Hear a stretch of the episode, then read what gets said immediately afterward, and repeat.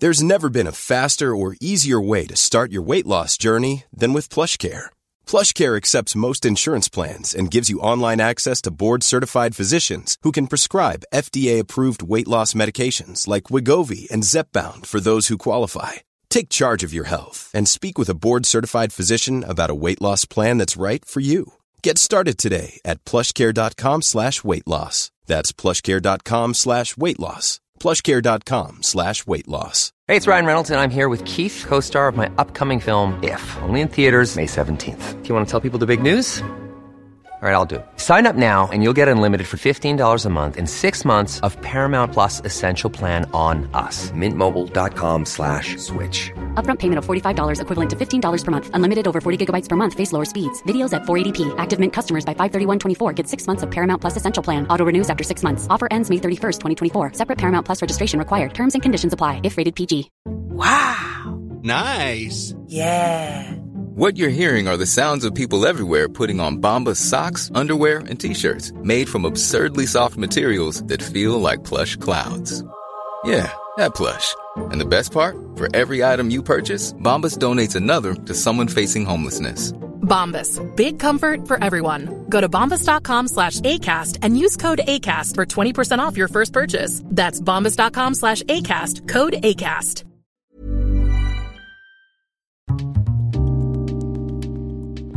Det här programmet handlar om en noga utvald bok och ett samtal med dess författare.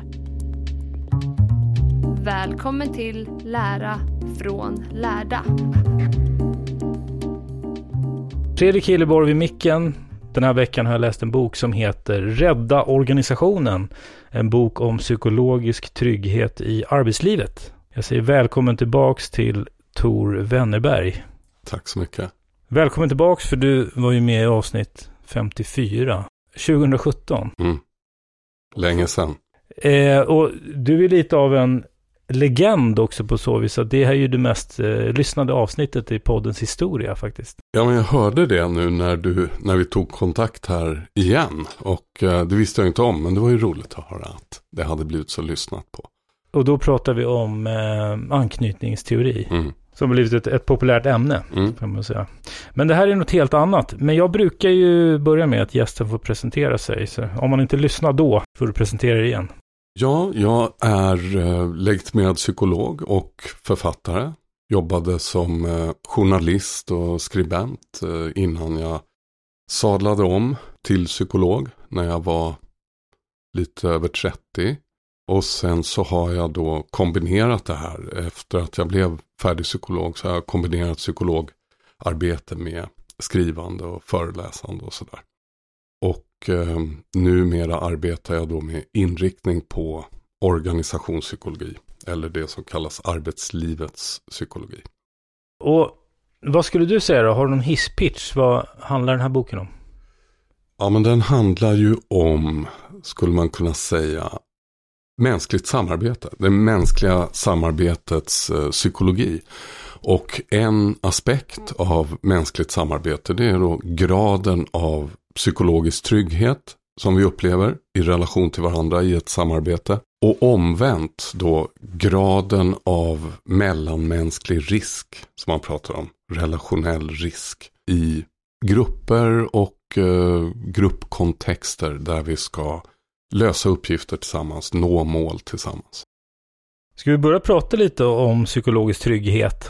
Vad det handlar om och var- varför det, varför det är viktigt och intressant? Ja, och då är det ju så att i det här fältet arbetslivets psykologi så känns det ju lite nu som att alla, jag skriver om det i introduktionen, alla, nästan alla pratar om det här. Och eh, en anledning då till att det har fått sånt här genomslag det är att man har kunnat empiriskt belägga samband mellan graden av psykologisk trygghet i ett team, en arbetsgrupp och gruppens förmåga att åstadkomma resultat, att nå sina mål, samband med gruppmedlemmarnas, medarbetarnas arbetstillfredsställelse och engagemang i arbetet. Och för det tredje samband med det som kallas för lärande och lärandebeteenden. Mm. Och det innefattar då bland annat innovationsförmåga, kreativitet i grupper. hitta nya lösningar, nya sätt att se på saker. Allt det där främjas av ett tillstånd av psykologisk trygghet. Mm. Eh, och den första studien som då operationaliserade, som man säger, det här begreppet psykologisk trygghet, den kom 1999. Amy Edmondson, eh, forskare vid Harvard, publicerade en artikel då som jämförde eh, team inom amerikansk akutsjukvård och fick fram de här resultaten. Den artikeln publicerades då 99, så det är 25 år sedan.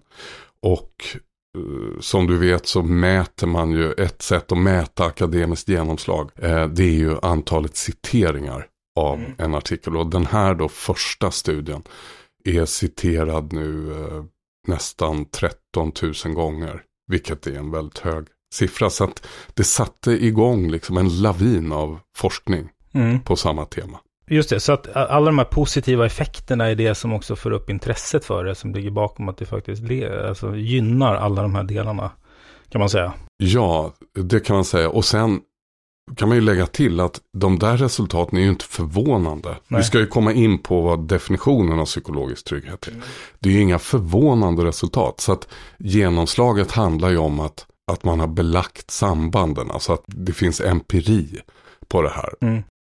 En del i det här som du skriver en del om, det är det här med grupp-IQ, alltså vi, eh, viet, man tänker som grupp. Ja. Va, vad är det, grupp-IQ? Ja, men det är en liten intressant ingång mm. i det här ämnet. Och eh, det är ju då en annan eh, forskningslinje eller tradition än den här som Amy Edmondson startade. En forskare vid eh, MIT som eh, heter Thomas Malone det är han och hans forskargrupp som har eh, startat, som satt igång den här forskningen. Och den första stora studien kom i Science 2010, så det är inte så länge sedan. Och vad man gjorde var helt enkelt att man utformade ett intelligenstest, alltså testa problemlösningsförmåga för grupper. Som precis som individuella IQ-tester så är det uppdelat i olika områden, fem delområden. Bland annat, nu ska vi se, logisk analys är ett, kreativ, eh, kreativt tänkande, brainstorming, moraliskt resonerande och ett par andra. Och de här testerna är utformade då för att efterlikna den typ av uppgifter som en grupp har att lösa i, i vanliga livet, i arbetslivet. Och så får man göra det här på tid i gruppen.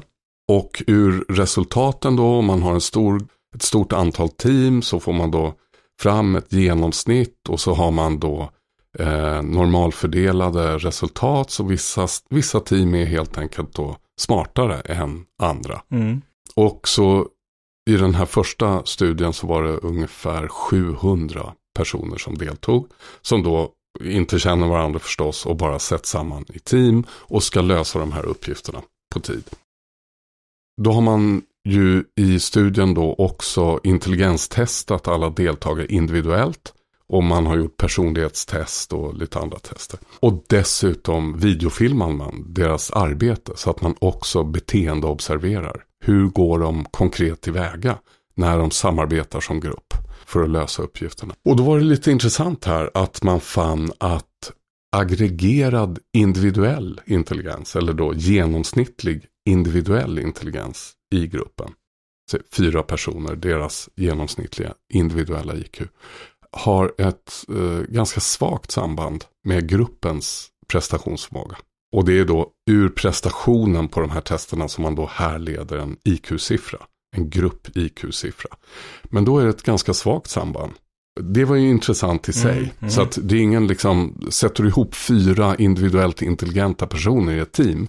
Så betyder inte det alls nödvändigtvis att den här gruppen kommer prestera väl. Nej, tillsammans nej. Nej, nej exakt. Nej, för jag tänkte det, man, man, kan ju, det kan ju vara någon som själv känner så här, men jag är ju mycket bättre än alla andra, varför ska jag bry mig om gruppen mm. och, och liksom vad, de andra, utan det, jag levererar ju mer här, ja. tycker jag. Precis, och testerna är ju utformade för att att det behövs en grupp input på dem. Ja. Alltså det är inte bara som ett individuellt intelligenstest där den smartaste skulle kunna sätta sig och göra det här själv. Utan de kräver samarbete.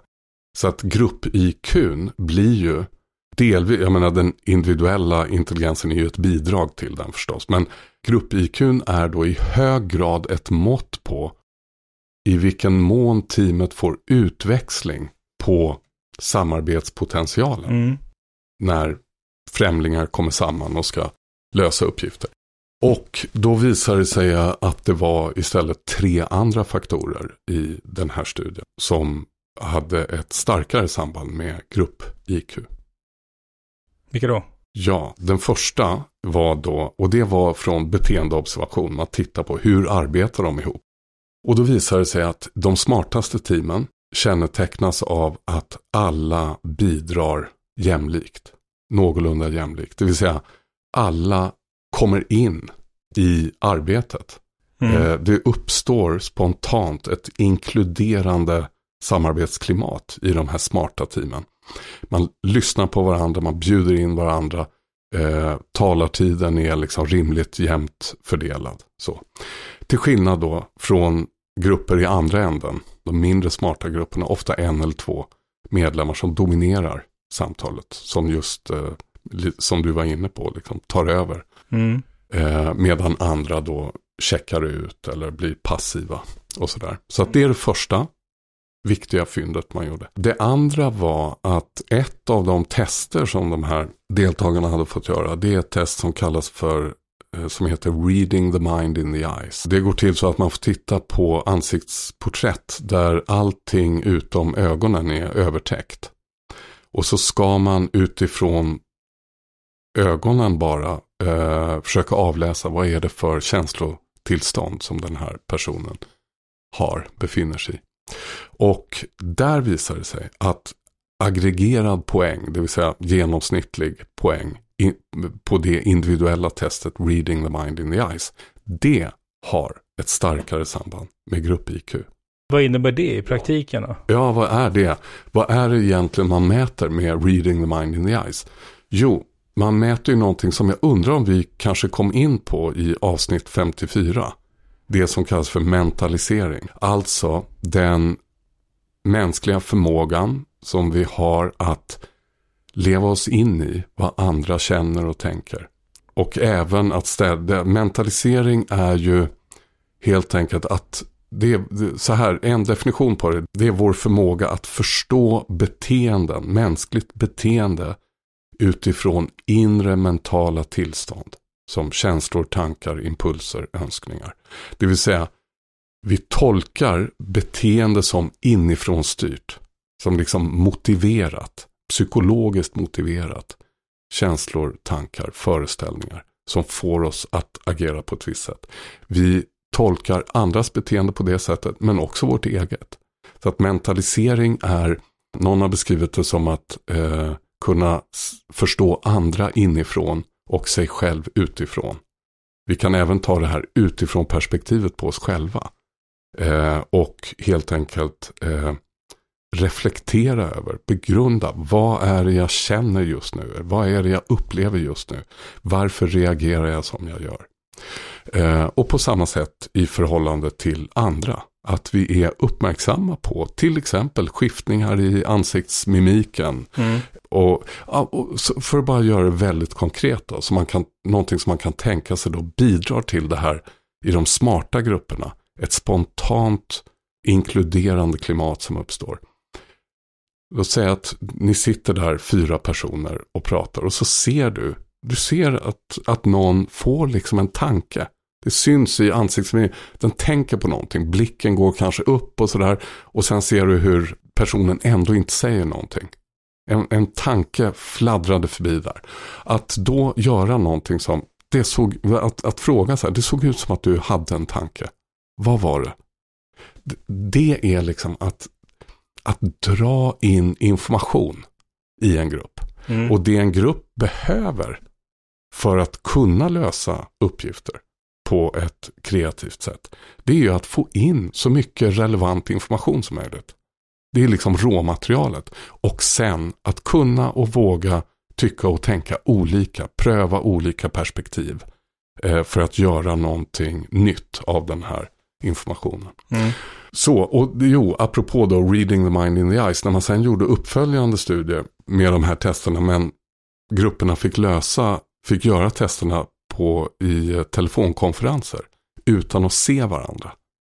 Så fick man samma resultat, det vill säga reading the mind in the eyes predicerar fortfarande grupp-IQ.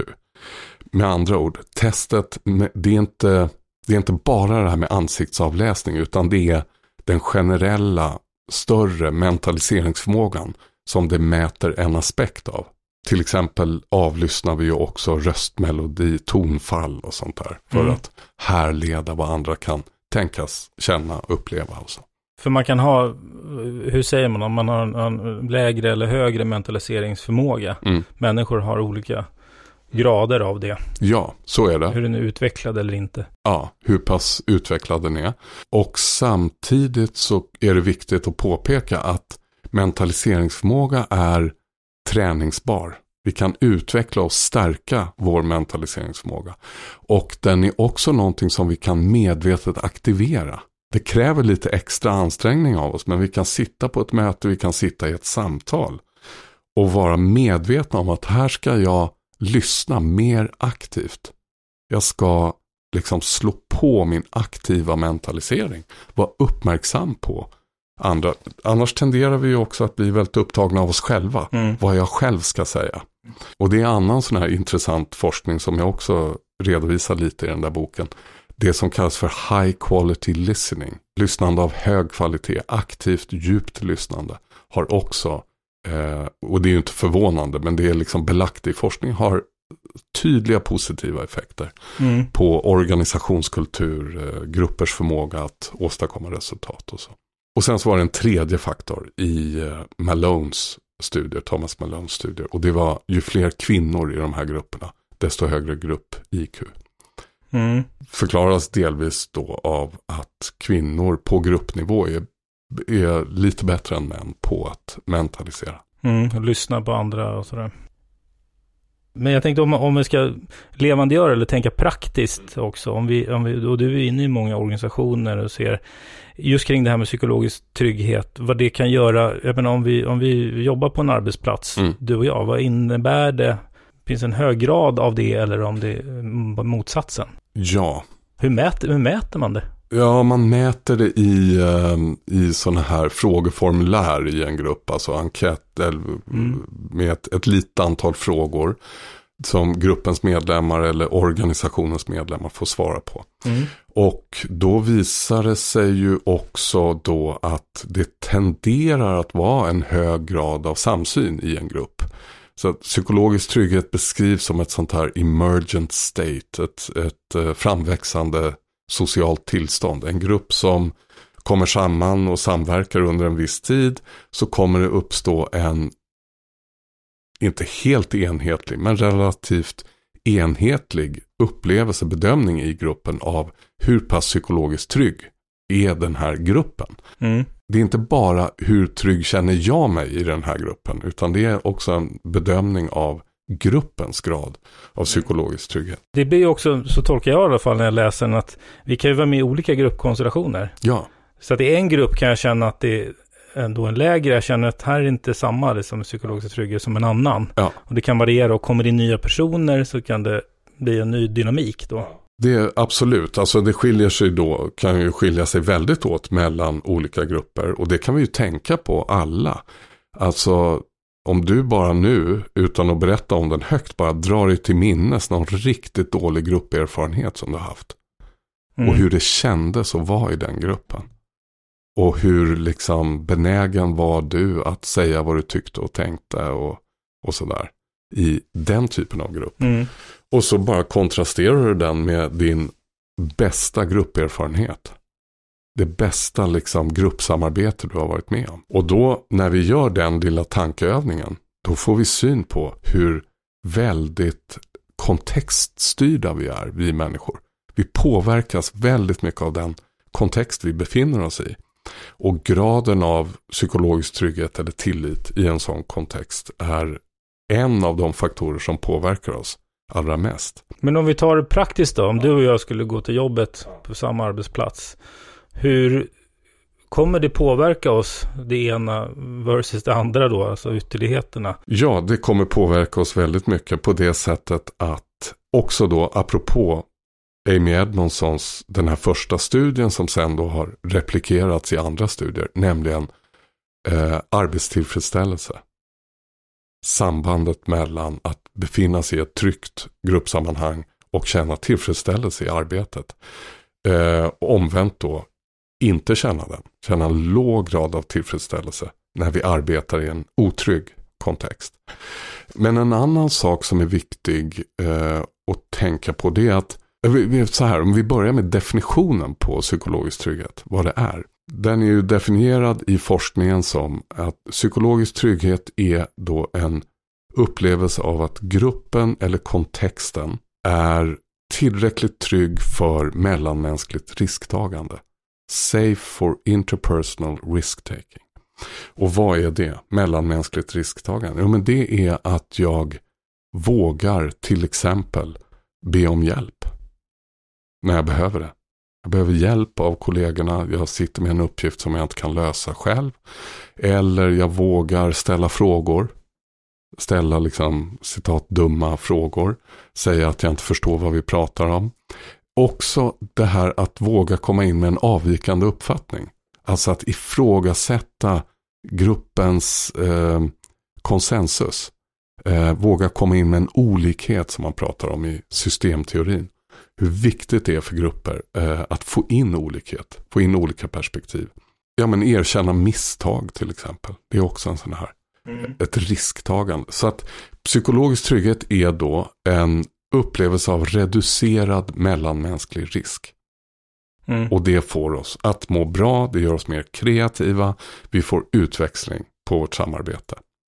Och på omvänt sätt då en hög grad av mellanmänsklig risk. Att här, här känns det inte säkert, här känns det, eh, här kan jag råka illa ut om jag liksom utmanar på något sätt, om jag visar, om jag inte låtsas eh, veta mer än jag gör, eh, hålla upp en fasad och sådär. I de kontexterna mår vi inte bra, och vi får inte utväxling på den här grupp, gruppens potentiella IQ, intelligens.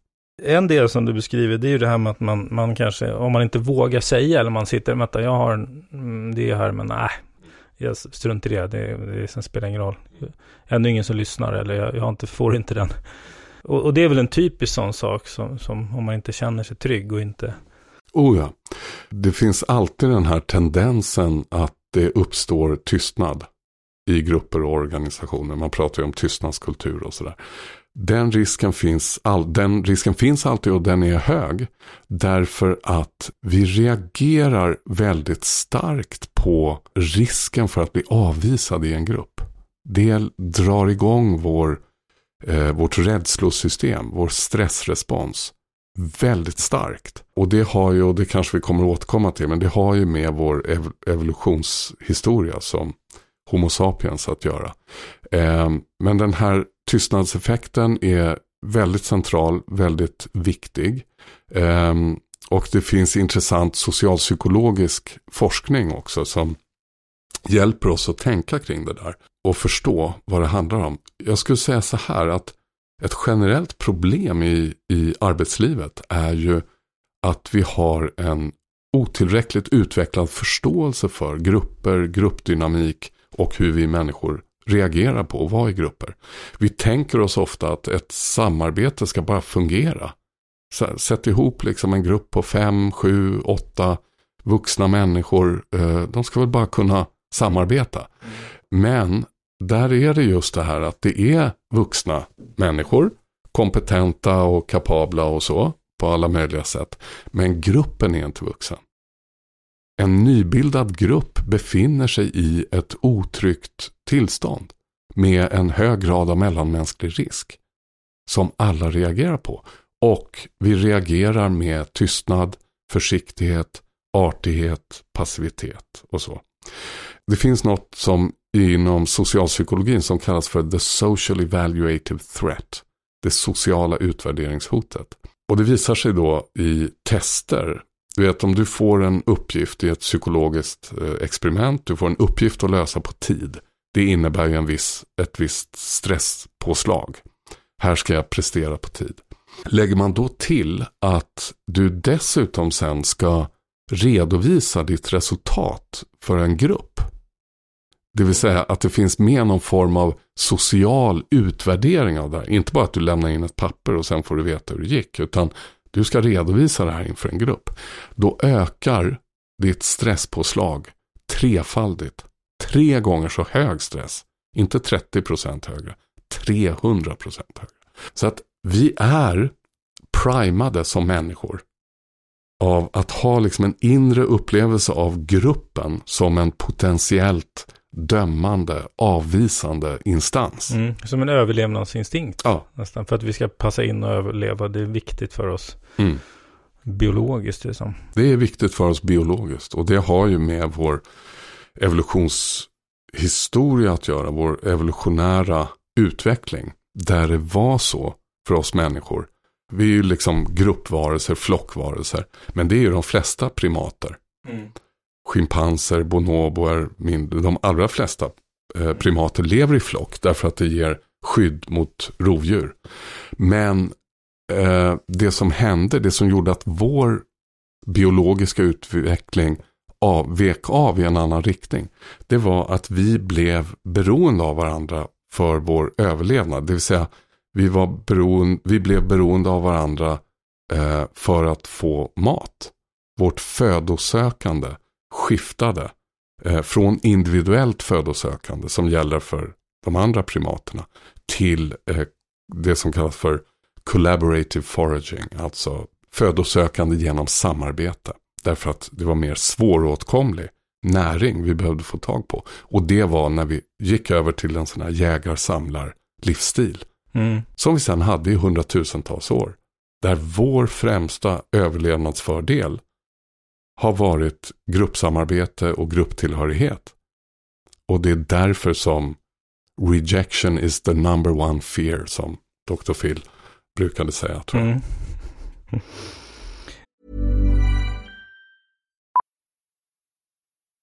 Millions of people have lost weight with personalized plans from Noom, like Evan, who can't stand salads and still lost 50 pounds. Salads, generally, for most people, are the easy button, right? For me, that wasn't an option. I never really was a salad guy. That's just not who I am. But Noom worked for me. Get your personalized plan today at Noom.com. Real Noom user compensated to provide their story. In four weeks, the typical Noom user can expect to lose one to two pounds per week. Individual results may vary. Hey, it's Ryan Reynolds, and I'm here with Keith, co star of my upcoming film, If, only in theaters, May 17th. Do you want to tell people the big news? All right, I'll do. it. Sign up now and you'll get unlimited for $15 a month and six months of Paramount Plus Essential Plan on us. Mintmobile.com slash switch. Upfront payment of $45 equivalent to $15 per month. Unlimited over 40 gigabytes per month. Face lower speeds. Videos at 480p. Active Mint customers by 531.24 get six months of Paramount Plus Essential Plan. Auto renews after six months. Offer ends May 31st, 2024. Separate Paramount Plus registration required. Terms and conditions apply if rated PG. Many of us have those stubborn pounds that seem impossible to lose, no matter how good we eat or how hard we work out. My solution is PlushCare. PlushCare is a leading telehealth provider with doctors who are there for you day and night to partner with you in your weight loss journey. They can prescribe FDA-approved weight loss medications like Wagovi and Zepbound for those who qualify. Plus, they accept most insurance plans. To get started, visit plushcare.com slash weight loss. That's plushcare.com slash weight loss. Om man tänker sig att man kommer in på en ny arbetsplats eller en ny grupp så vill vi någonstans då, ja, omedvetet så vill man undgå exkludering. Om man Mm. kommer, man vill komma in eh, och det kan göra att vi liksom håller oss tillbaka, man anpassar sig efter för att liksom vi komma in. Och det kan ju bidra till att det då blir en ej fungerande grupp om man blir för anpassningsbar. För att vi liksom, ja, det, det, det ligger någonting inbyggt i det här som också kanske leder till en lägre psykologisk eh, trygghet. Ja, det är ju ett Det blir som en cirkel liksom. Ja, det blir en negativ spiral av Ja. det. Att vi, vi börjar alltid en, i en ny grupp i ett då tillstånd av psykologisk otrygghet, outvecklad psykologisk trygghet, eh, outvecklad tillit. Eh, det innebär att, precis som du sa, vi är inställda på att undgå exkludering. Vi är upptagna i en ny grupp av omedvetet så, kommer den här gruppen att klara sig? Kommer den att överleva? Det är en fråga vi har. Den andra frågan är, kommer jag att få fortsätta höra till? Kommer jag ha en plats i den här gruppen? Och då ska man komma ihåg det där då att signaler om att jag inte får höra till, det aktiverar vår överlevnadsrespons. Alltså stressen är på den nivån. För som jag sa, grupptillhörighet har varit vår främsta överlevnadsfördel. Så att för oss människor att mista vår grupptillhörighet, att bli avvisade, socialt exkluderade. Det kan vi jämföra med hur det skulle vara för en sköldpadda att bli av med sitt skal. Mm. Eller för en leopard att bli av med sina tänder och klor. De kommer inte, de kommer inte fixa det. Och det där förväntar vi oss på en till stora delar omedveten nivå så är vi liksom inställda på en faronivå som inte är egentligen matchad med vår moderna tillvaro som den ser ut just nu. Jag menar, du och jag går till en otrygg arbetsplats och känner av det där och vi är osäkra på vår tillhörighet. Men vi vet ju att det finns mataffärer och vi kanske kan söka ett annat jobb. Ja, rent rationellt ja. Ja, rationellt, exakt. Med frontalloberna, med förnuftet vet vi det. Känslomässigt är upplevelsen att vi kommer inte få mat. Om vi inte får höra till. Mm. Det här med att man är på en ny arbetsplats till exempel, man precis börjar. Och då är man ju verkligen i det läget att man, det är liksom artighet och man vill passa in och man måste lära sig hur fungerar det här och lära känna folk. Eh, men, men sen så successivt så börjar man bli varm i kläderna. Mm. Och man lär känna folk och så. Så börjar, så börjar det hända saker. Alltså förhoppningsvis då så börjar man känna sig mera trygg. Ja, och eh, apropå det där att vi är liksom artiga och försiktiga och sådär. Det är ju absolut inget fel med det. Det, är ju, det har ju att göra med vad vi brukar beskrivas i, eh, av antropologer som att vi, människan är en sån här hypersocial varelse. Inriktade på att liksom få grupper att fungera. Och det, det är ju ett jättebra sätt att få en grupp att fungera. Att vi börjar med en sån här smekmånadsfas. Vi är väl extra snälla och trevliga och artiga och lite försiktiga. Undviker att liksom stöta oss med varandra. Också som du sa, om jag kommer själv in som ny. Att så här, man är lite extra eh, smidig. Man visar sig från sin bästa sida och sådär. Det är inget fel med det. Tvärtom kan man säga. Men det vi behöver när det gäller samarbete, att verkligen få till samarbete. Det är att också ta oss vidare från det där. Ta oss vidare på så sätt att vi vill ha samarbeten där vi vågar kliva in med mer av oss själva och vi vågar och kan tycka och tänka olika. Det här som vi var inne på tidigare, våga ha en avvikande uppfattning. Våga ifrågasätta någonting som någon har sagt. Men göra det med respektfull kommunikation. En typ av kommunikation där vi samtidigt uppmuntrar den här olikheten.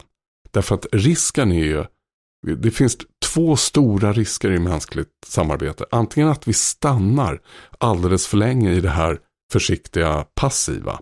Det vill säga vi får inte in så mycket information. Den andra stora risken är ju att, och det är när det faktiskt har blivit lite tryggare. Då är risken, då får vi visserligen in mer information, men risken är att vi hamnar i argumentation. Vi tycker och tänker olika, men vi bara bekämpar varandras ståndpunkter och argument. Eh, vi tappar liksom all nyfikenhet på vad den andra ståndpunkten är, vad den andra gruppmedlemmen tycker och tänker, det andra perspektivet innebär. Och så identifierar vi oss med vårt eget och så blir det nästan en sån här liksom, kamp på liv och död om vilken idé som ska vinna. Och då är det liksom inbyggt den här risken för polarisering det, båda de där stadierna eller faserna eller typen av dynamik, det brukar kallas flykt och kamp. Flykt är det här försiktiga, artiga, kamp är när vi hamnar i argumentation. Båda de behöver vi ta oss förbi och ta oss till ett tillstånd där vi visar varandra respekt, eh, uppmuntrar olikhet och har ett fokus på det gemensamma målet samtidigt som vi får in de här olikheterna. Så att det inte blir personmotsättningar. Det är det som är så viktigt att mm. undvika i arbetslivet. För samtidigt har vi den här tendensen som människor att också ta saker personligt. Mm. Och, och, vilken roll har ledare, chefer i det här? Eller är det liksom delat ansvar? Det är ett delat ansvar. Alla i en grupp är med och bidrar till att antingen skapa ett klimat präglat av mer psykologisk trygghet, minskad mellanmänsklig risk eller tvärtom. Vi är hela tiden med och påverkar alla grupper, alla kontexter vi är en del av. Genom hur vi själva tar roll i den. Men ledarrollen har ju ett större manöverutrymme och ett större ansvar på det sättet. Eh, har en, eh, ett annat mandat uppifrån i organisationen. Att ta initiativ, att visa vägen, att vara en förebild, att bestämma hur gruppen ska arbeta. Och det där, den typ av ledarskap som eh, i forskningen då visar samband med psykologisk trygghet är det som kallas för ett inkluderande ledarskap. Prestigelöst. Man försöker avhjälpa den här hierarkiska skillnaden som annars i sig bidrar till tystnad och försiktighet och sådär. Vi människor är väldigt känsliga för hierarkier. Mm. Så man behöver motverka det i ett sånt inkluderande ledarskap. Bjuda in alla, var, lägga extra tonvikt vid att lyssna i ledarroll. Lyssna är ett... Inte bara höra utan lyssna också. ja, vi, ofta tänker vi så här ledarroll, ja men det är att sända, att kommunicera ut liksom. Men att lyssna är verkligen ett, ett uh, ledarbeteende. Och jag tänkte just, just det där med skillnaden mellan höra och lyssna. Det kan vara chef som sitter framför och hör vad du säger men inte riktigt bryr sig så mycket om det ändå. Eh, just att kunna lyssna. Men eh, vad tänkte jag säga mer? Du sa något där med um, eh, Jo, precis, motverka hierarkier. För att det finns ju också, jag menar på pappret, alltså i organisationsschemat kan man ju ha alltså en, en hierarki. Mm. Eh, och den finns ju där oavsett man vill eller inte. Och liksom, för det gör ju att man, ja nu är det chefen här som nu pratar med oss. Man måste liksom motverka det. Mm. För det är så automatiskt så blir ju organisationsschemat en hierarki som folk har med sig annars. Ja, precis. Och där har vi också en sån här liten mismatch mellan vår, vad vi är evolutionärt anpassade för och hur vår moderna tillvaro ser ut. Nämligen att i jägar-samlarkulturer så är det där finns det verkligen ledarskap och följarskap. Leadership och followership. Mm. Båda de är avancerade psykologiska beteenden och förmågor. Alltså att kunna utöva faktiskt följarskap, låta sig ledas av någon. Det är en avancerad psykologisk förmåga. Det är en del av mänskligt samarbete. Men i jägar-samlargrupper och kulturer, där är eh, ledarskapet är väldigt kontextberoende. Och ledaren, ledarrollen får sitt mandat från gruppen. Eh, någon är till exempel väldigt bra på att leda och organisera vid jakt. Någon annan är vid att eh, när det handlar om att välja ny boplats när man flyttar och så, eller rör sig. Så att det, det är liksom kontextberoende. Du, led, du får mandatet att leda i en viss kontext. Det som då tenderar också när man har studerat moderna jägarsamlarsamhällen som är ju vår närmast levande modell för hur det var i vår evolutionära utvecklingsmiljö. Det är att gruppen tenderar att ge det här ledarmandatet till någon som tydligt visar att den sätter gruppens intressen före sina egna. Det är så som mandatet eh, fås eller erövras. Medan däremot så kan det ryka om man blir liksom för stor på sig och börjar tycka att man ska dominera. Mm.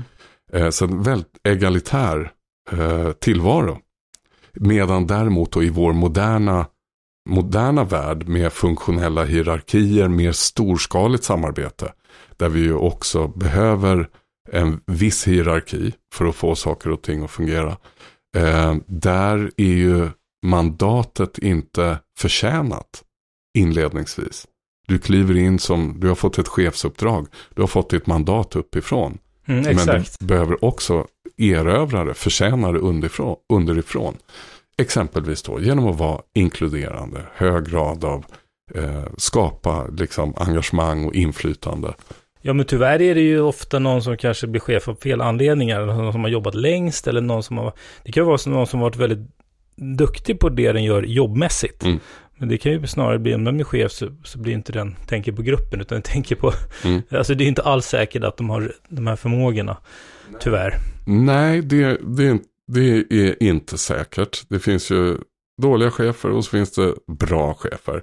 Dessutom finns det någonting som är väldigt bra att tänka på för de som har och får ledarroller. Det finns något som kallas för the power paradox, maktparadoxen i socialpsykologin. Och det är det här att den då som tenderar att, att, att få en ledarroll, att bli vald eller liksom visar framfötterna, visar ledaregenskaper och så. Det är då ofta någon som har den här förmågan att visa att, att sätta andras intressen före sina egna. Och då få förtroenden, få uppdrag. Men när vi får makt, möjlighet att styra, möjlighet att påverka, då tenderar vi att tappa den här empatin som då ger ett förtroende. Från, alltså erövringen av mandatet sker mycket genom empati, inlevelseförmåga, altruism.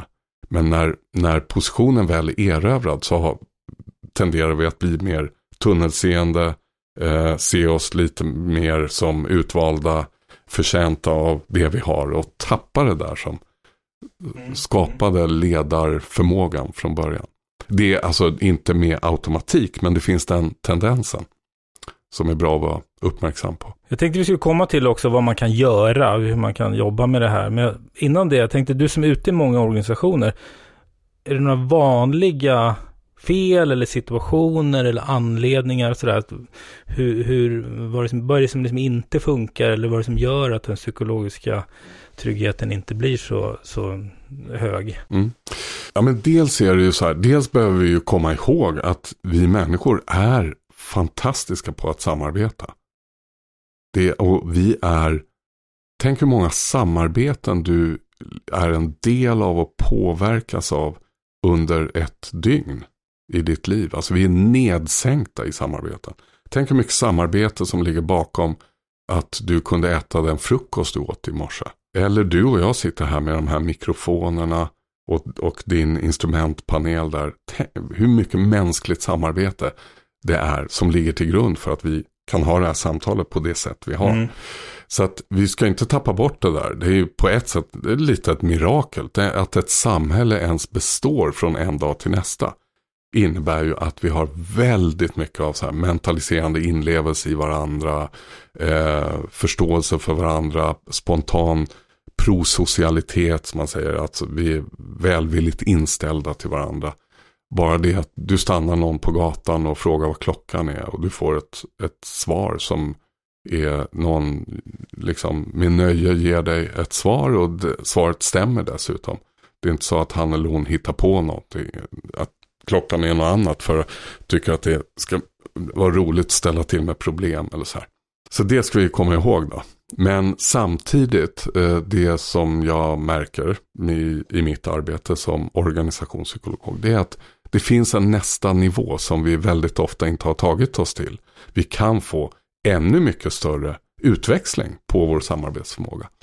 Och vad är då liksom felet eller bristen? Ja men det är väldigt mycket det här att, att vi inte har gjort ett medvetet arbete med att få till en bra gruppdynamik och en bra organisationsdynamik som ju handlar väldigt mycket om samarbetet och kommunikationen mellan grupper eller mellan organisatoriska enheter. Utan vi lite mer tar det, det här som vi var inne på tidigare. Men det här, samarbete ska bara funka. Vi har den här uppgiften att lösa, vi har den här tiden på oss. Det är väl bara att jobba.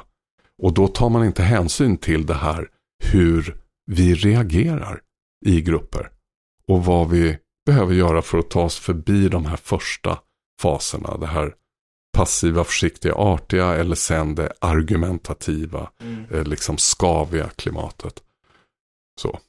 Så det är någonting som man bör jobba medvetet med. Man tar det för givet att det ska funka. Ja, om man har, alltså om man har en ledarroll, en chefsroll. Man har ju så mycket att hämta i att bara bli djupare förtrogen med grupppsykologi. Mm. Eh, en definition på ledarskap är ju att ledarskap är att åstadkomma resultat genom andra. Handlar ju om att se andra, hjälpa andra att, att våga ta sig an utmaningar, att eh, få till samarbete och sådär. Och att då förstå hur vi påverkas av mellanmänskliga risknivåer. Eller då omvänt nivåer av trygghet. Och mm. vad vi kan göra för att påverka det där. Det är ju lite som att ha Excalibur i sin hand om man har en ledarroll. Om vi ska komma till då, eh, som sista del. Jag tänker dels hur man kan, vad man kan göra som individ. Vad jag, om jag går till min arbetsplats, kan jag, hur kan jag bidra? Och vad kan jag göra? Och sen kanske som organisation, eller chef, eller om man har liksom mer det perspektivet. Ja, nej men en sak som är viktigt att framhålla, tycker jag, det är att arbetslivsforskningen visar att det finns en intervention som är den enskilt kraftfullaste vi kan ta till för att åstadkomma grupputveckling. Och det är eh, att arbeta systematiskt med utvärdering. Vi utvärderar vårt samarbete. Och det bör vi göra i alla kontexter där vi samarbetar.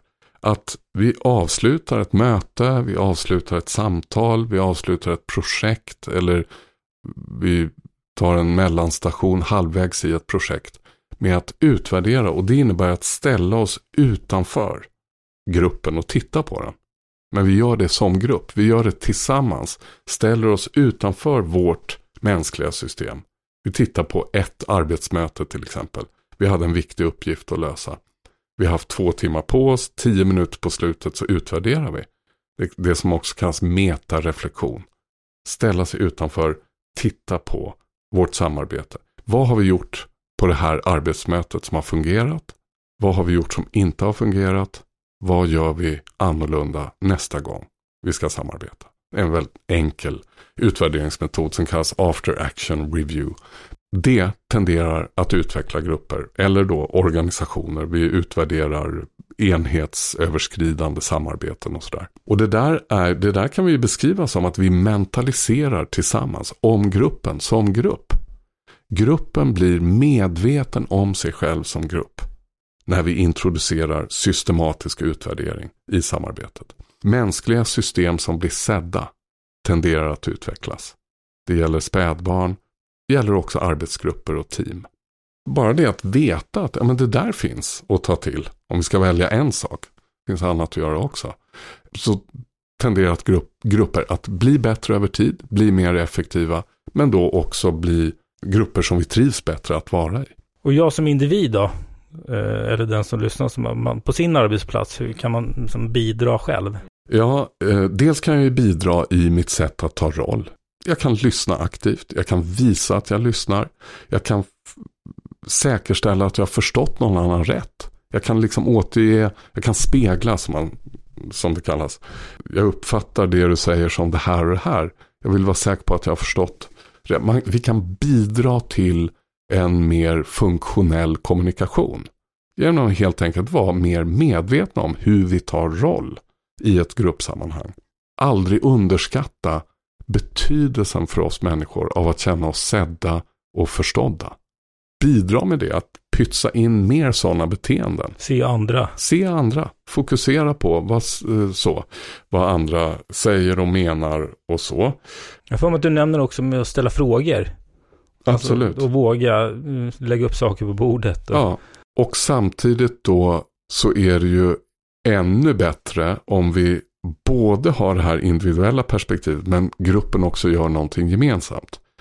För om det är en väldigt otrygg kontext och jag har en eh, lägre hierarkisk status så kan ju det där upplevas som alldeles för riskfyllt. Men eh, där vi upplever att möjligheten finns så till exempel då också ta initiativ till ska vi börja arbeta med utvärdering av vårt samarbete? Ska vi utveckla den här gruppen tillsammans? Och när det beslutet är fattat av en grupp då får vi syn på just den typen av rollbeteenden som funkar, som verkar hjälpa oss i vårt samarbete och eh, sånt som verkar vara hindrande för mm. oss. Och så kan vi justera. Så att gruppen blir liksom ett system som är förmöget att ge sig själv feedback på sitt eget fungerande. Och då har det potential att bli ett sånt här lärande system som förbättras över tid. Tiden rullar på. Mm. Tror vi behöver runda av. Ja.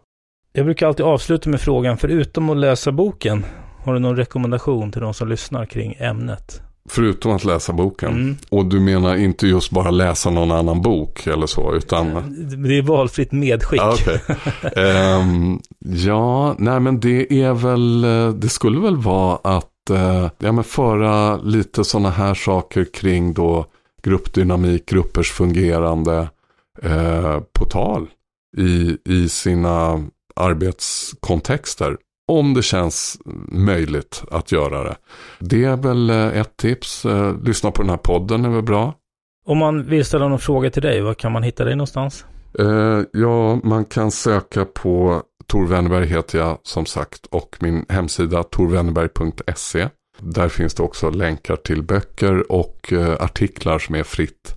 Böckerna kostar ju pengar förstås, men uh, artiklar som är fritt tillgängliga. Härligt. Tack för att du var med. Tack för att jag fick komma.